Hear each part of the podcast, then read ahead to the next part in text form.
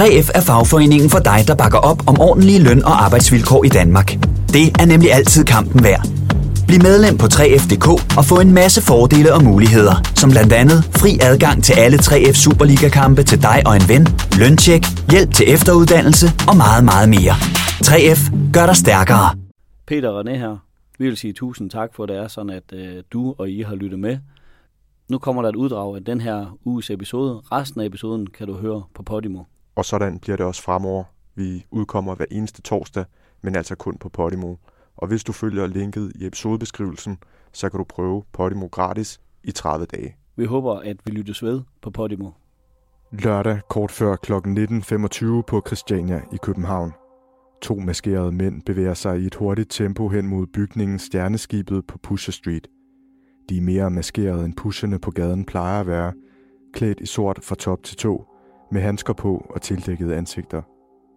Omkring dem befinder sig turister og andre gæster på fristaden, nogen midt i hyggelig pandekagespisning, fuldstændig uvidende om, hvad der skal til at ske.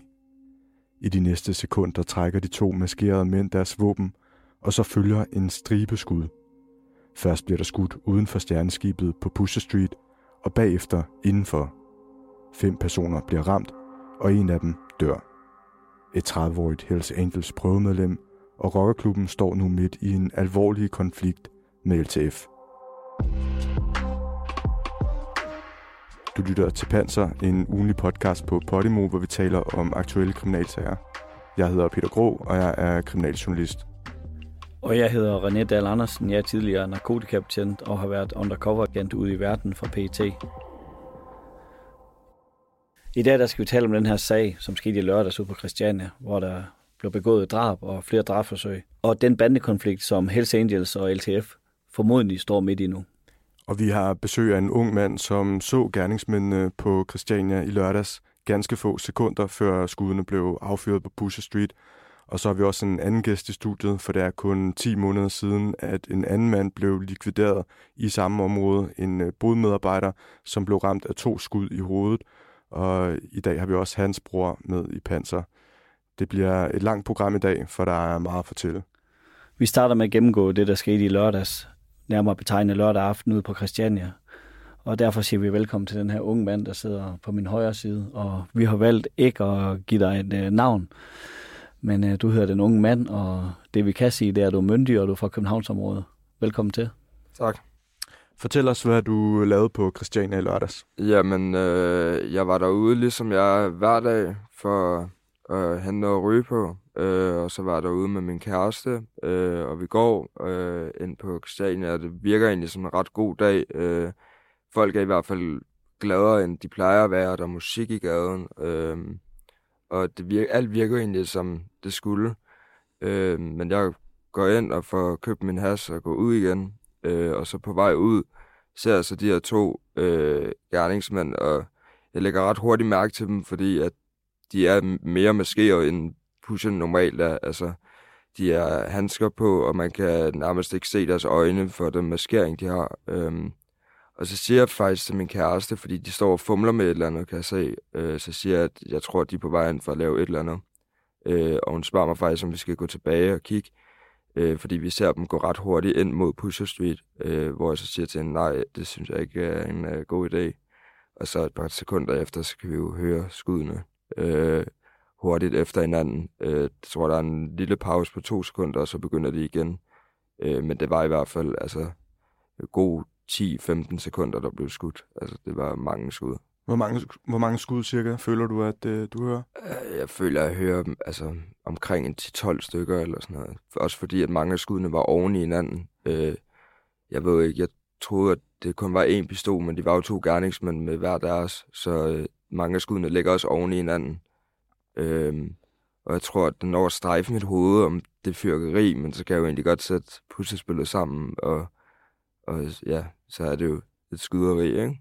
Øh, også fordi, at alle så begynder at løbe øh, ud af Christiania, og turisterne ser meget forvirret ud. Der var nemlig rigtig, rigtig mange turister på Christiania den her dag, fordi det var lørdag, og det var klokken var nitten jo. Øh, og så ja, kommer vi ud af Christiania, og man kan se, at alle pusher og løber, alle løber.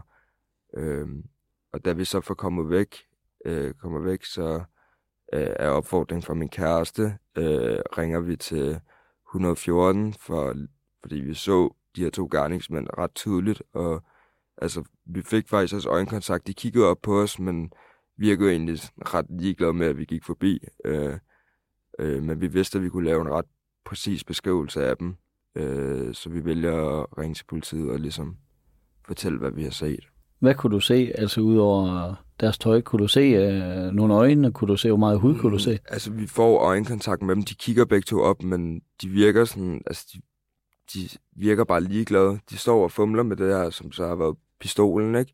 Øh, men jeg synes, på deres kropssprog kunne man, altså, det virkede, det virkede som om, det var første gang, de gjorde det. Altså, sådan, de virkede på en eller anden måde sådan lidt nervøse eller spændte-agtigt.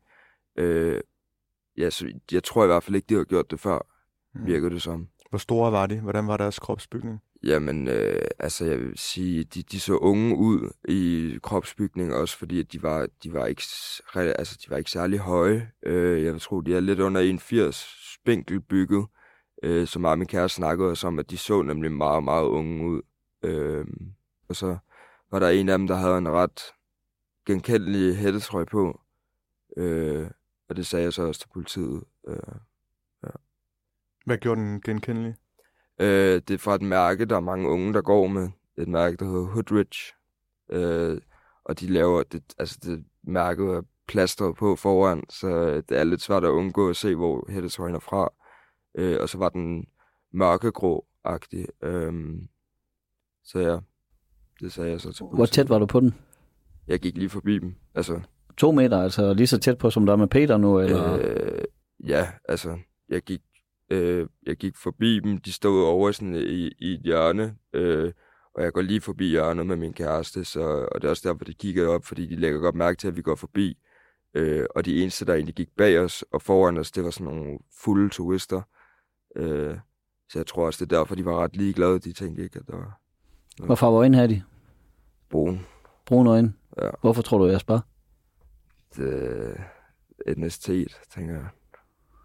Ja, men det handler om, at det er sådan, at konflikten, øh, ved vi jo nu, det er mellem L T F og, og H A. Ja, jeg, altså, jeg ved, altså, ikke fordi du kan se på folk, de L T F'er, men altså, man kan jo hurtigt se, øh, om de er af dansk herkomst eller andet etnisk, ikke? Også måden, man går på og sådan noget. Der er bare en masse små faktorer, der gør, at man ligesom kan se det.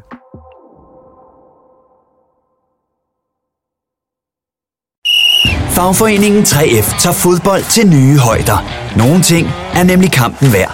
Og fordi vi er hovedsponsor for tre F Superliga, har alle medlemmer fri adgang til alle tre F Superliga-kampe sammen med en ven. Bliv medlem nu på tre F punktum d k. Rigtig god fornøjelse. tre F gør dig stærkere.